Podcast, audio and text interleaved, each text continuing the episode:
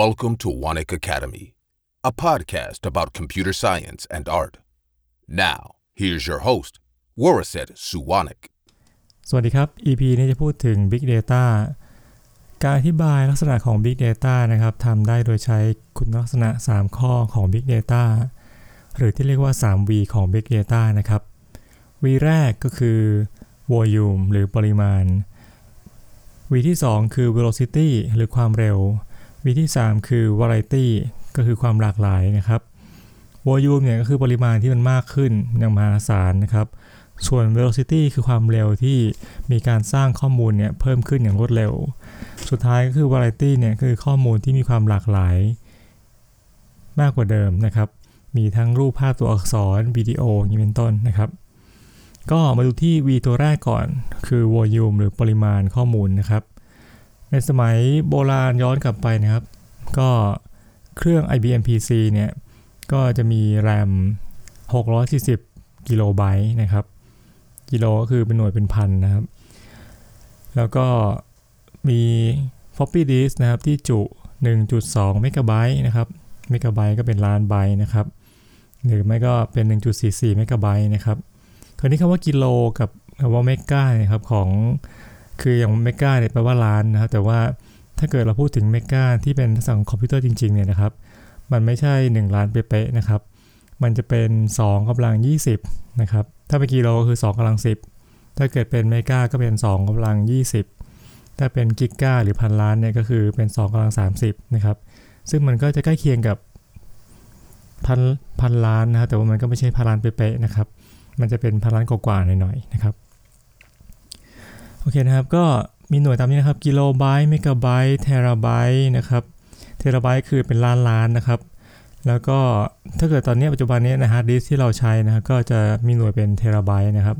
เก็บข้อมูลได้เป็นล้านล้านไบต์นะครับ ถัดไปจากเทราไบต์ก็จะเป็นเอ็กซาไบต์นะครับ ก็จะเป็นล้านล้านล้านนะครับ มีคำว่าล้าน 3 ครั้งนะครับ แล้วก็ถัดไปจากเอ็กซานะครับก็คือเป็น เซตตานะครับเซตตาก็คือเป็นพันล้านล้านล้านนะครับ ก็มีการประมาณไว้นะครับว่าในปี 2020 เนี่ยนะครับก็คือปีนี้นะครับ ก็ข้อมูลที่สร้างขึ้นเนี่ยนะครับในปีนี้จะมีอยู่ราวๆ50ถึง59 เซตาไบต์นะครับ50ถึง59พันล้านล้านล้านไบต์นะครับ ก็ผมก็ไปดูในข้อมูลในเว็บ ชื่อว่า statista.com นะครับ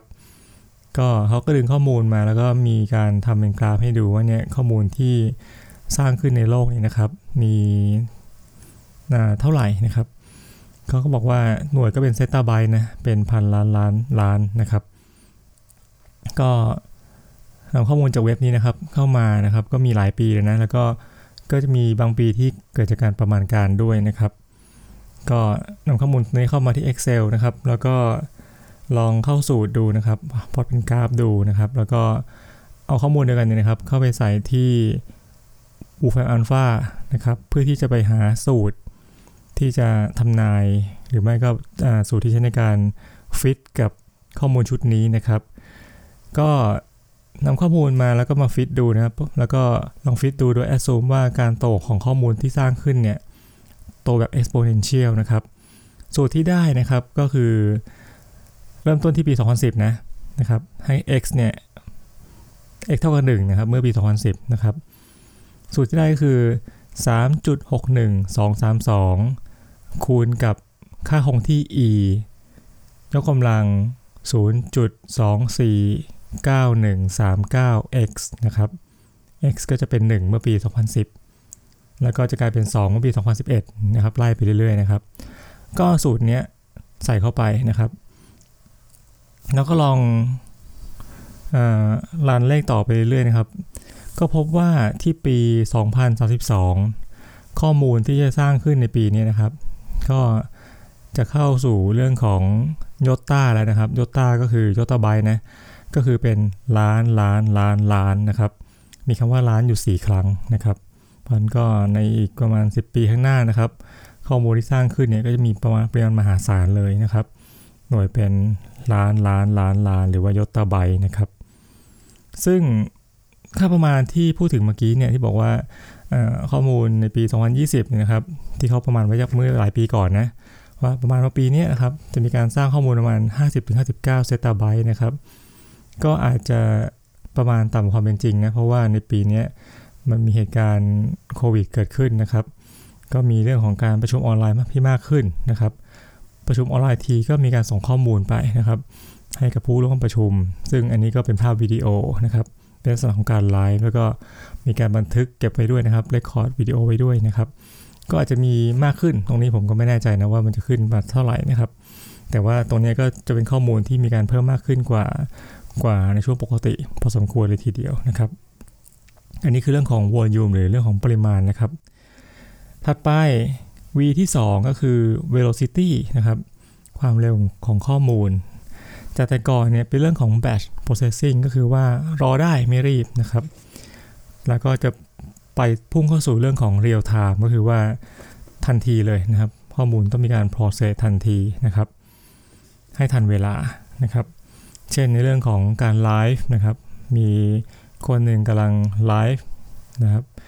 ก็ฝั่งที่เป็นผู้ชมก็สามารถที่จะชมได้ในเวลาที่ไม่ต่างกันมากนะครับเรียกว่าเป็นเรียลไทม์เลยนะครับ ก็ตอนนี้ก็มีข้อมูลที่เป็นลักษณะแบบนี้เยอะมากขึ้นนะครับ ตัวข้อมูลเนี่ยก็ถูกสร้างขึ้นอย่างรวดเร็วนะสร้างขึ้นโดยทั้งคนแล้วก็สร้างขึ้นโดยโดยเครื่องด้วยนะครับ ตัวอย่างเช่นนะครับ ข้อมูลที่สร้างโดยคนเนี่ยก็เช่นบอก YouTube นะครับ YouTube CEO นะ ก็พูดในปี 2015 นะครับ บอกว่า 1 นาทีนะครับ มีคนอัปโหลดคลิปเข้าไปใน YouTube เนี่ย ทุกหนึ่งนาทีนะ อัปโหลดคลิปความยาวทั้งหมดเนี่ย 400 ชั่วโมงเข้าไปใน YouTube นะครับเรียกว่าดูกันไม่ทันเลยนะนะครับ เพราะว่าอะไรหนาทีนะครับก็มีคนอัพเข้าไป 400 ชั่วโมงนะครับก็อันนี้คือเป็นความเร็วที่ไหลเข้ามาในในในระบบ YouTube นะครับ แล้วก็ Facebook ก็มีคนโพสต์เข้ามานะครับ ทุกนาทีทุกวินาทีเนี่ยเยอะมากเลยนะครับ มีคนโพสต์ข้อความมีคนกดไลค์นะครับ มีคนกดแชร์ มีการคอมเมนต์มีการไลฟ์วิดีโอด้วยนะครับ ก็ข้อมูลถูกสร้างขึ้นอย่างมหาศาลนะครับ โดยเฉพาะเรื่องของการไลฟ์วิดีโอเนี่ยนะครับ ก็สร้างข้อมูลขึ้นอย่างมหาศาลเลยนะครับ ข้อมูลที่สร้างโดยคนก็มีแล้วนะครับ ก็สร้างขึ้นเยอะมากนะครับ แล้วก็มีข้อมูลที่สร้างขึ้นโดยเครื่องด้วยนะครับ เช่นจาก IoT นะครับ เช่นเรื่องของ Smart Watch นะครับเก็บข้อมูลเรื่องของอะไรนะเกี่ยวกับสุขภาพของเรานะครับ ข้อมูลจากเซ็นเซอร์ต่างๆนะครับ ข้อมูลที่มาจากกล้องวงจรปิด ซึ่งตอนนี้บางทีเราก็ใช้นะซื้อกล้องวงจรปิดเข้ามาติดตั้งใช่ไหมครับ แล้วก็สามารถที่จะดูข้อดูข้อมูลตรงนี้ ผ่านแอปได้นะครับ เปิดแอปเข้ามาดูกล้องได้ นี่ก็เป็นการสร้างข้อมูลแล้วนะข้อมูลก็มีการไหลออกมานะครับ ที่ผ่านเน็ตด้วยเก็บไว้ในตัวฮาร์ดดิสก์ของตัวกล้องวงจรปิดด้วยนะครับ ถัดไปก็เรื่องกล้องวงจรปิดเนี่ยนะครับ มันก็ใช้ได้หลายอย่างนะ เช่น เรื่องการเช่นถ้าเราเอาเอาเนี้ยไปติดตั้งในห้างนะครับ ก็สามารถใช้นับคนได้ว่าเนี่ยมีคนเข้ามากี่คนในห้างนะครับ แล้วก็คนจะเข้ามาในช่วงไหนที่เยอะๆนะครับ แล้วก็สามารถใช้วิเคราะห์ได้ว่าเนี่ยจุดนี้เนี่ยคนชอบไปยืนดูกันอะไรอย่างนี้นะครับหรือว่าคนชอบเดินทางในเส้นนี้อะไรอย่างนี้นะครับ ก็สามารถนำมาใช้ในการวิเคราะห์ข้อมูลได้นะครับ แต่ก่อนเนี่ยผมก็จะทึ่งนะในพลังของพลังการคิดเลขนะของ CPU นะบอกว่าเนี่ยคิดเลขได้ล้านครั้งต่อวินาทีนะครับพันล้านครั้งต่อวินาที หรือว่าเป็นล้านล้านครั้งต่อวินาทีอะไรอย่างนี้นะครับ แต่ตอนนี้มันมีเรื่องที่ทึ่งขึ้นมาอีกก็คือเรื่องของปริมาณข้อมูลที่มันสร้างขึ้นนะครับ ในแต่ละนาทีเลยนะ ก็ถ้าสนใจนะครับก็ลองไปค้นดูนะครับ บอกว่า Internet in one second หรือว่า Internet in one minute อะไรอย่างนี้นะครับ ก็ลองไปค้นดูนะครับ มันจะมีทำมีคนทำสถิติพวกนี้นะครับ ว่าเนี่ยในแต่ละวินาทีเนี่ยจะมีคนทวิตกี่ครั้งนะครับ ในทวิตเตอร์นะ มีคนโพสต์กี่ครั้งส่งเมลกี่ครั้งนะครับ ในแต่ละนาทีจะมีคนอัปโหลดข้อมูลเข้าไปที่ YouTube กี่ครั้งอะไรอย่างเงี้ยกี่นาทีชั่วโมงอะไรอย่างนี้เป็นต้นนะครับก็เป็นเรื่องที่น่าทึ่งขึ้นอีกเรื่องหนึ่งนะครับน่าทึ่งเพิ่มขึ้นมานะเพราะว่าเนื่องจากข้อมูลเนี่ยที่เราสร้างขึ้นมันมีเยอะขึ้นมากกว่าแต่ก่อนเยอะนะครับโอเคนะก็ 2V นะครับ volume ไปแล้วนะครับ แล้วก็ velocity ไปแล้วนะครับ V ที่ 3 คือเรื่องของ variety นะครับ variety คือความหลากหลายของข้อมูลนะ จากเดิมเนี่ยเป็นข้อมูลที่เป็นเรื่องของ transaction นะครับ เป็นข้อมูลที่เก็บในเรื่องของ database แบบ relational นะครับ ตอนหลังก็มีข้อมูลแบบใหม่ๆเข้ามานะ เช่นเรื่องของ XML นะครับ ข้อมูลที่เป็น JSON ข้อมูลที่เป็นข้อความ เช่นการโพสต์การทวีตนะครับ การโพสต์รูปภาพ Image พวก Instagram อย่างนี้เป็นต้นนะครับ หรือว่าโพสต์วิดีโอลงไปนะครับ เป็นไลฟ์ เป็นวิดีโอคลิปใน YouTube นะ หรือว่าใน TikTok อย่างนี้นะครับ ข้อมูลก็มีความหลากหลายมากขึ้น กว่าที่จะเป็นตารางธรรมดาในสมัยก่อนนะครับ ครับก็ประมาณนี้นะครับ คุณลักษณะ 3 อันของ Big Data นะครับ ปริมาณข้อมูลที่มากขึ้น volume นะครับ ความเร็วข้อมูลที่เพิ่มเข้ามาในในระบบนะครับ velocity นะครับ แล้วก็ความหลากหลายของข้อมูลนะครับ variety